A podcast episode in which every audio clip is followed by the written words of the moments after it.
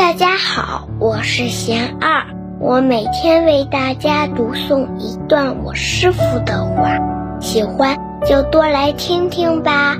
你若逃，便是躲得过初一，躲不过十五。我师傅说，每一个逆境都代表了一种我们需要学习提升的能力，好好去观察。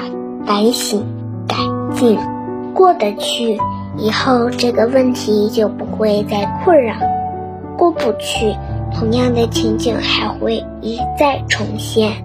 大家有什么问题，有什么想问我师傅的，请给小二留言，小二会挑选留言中的问题，代为向师傅请教，然后在今后的节目中回答哦。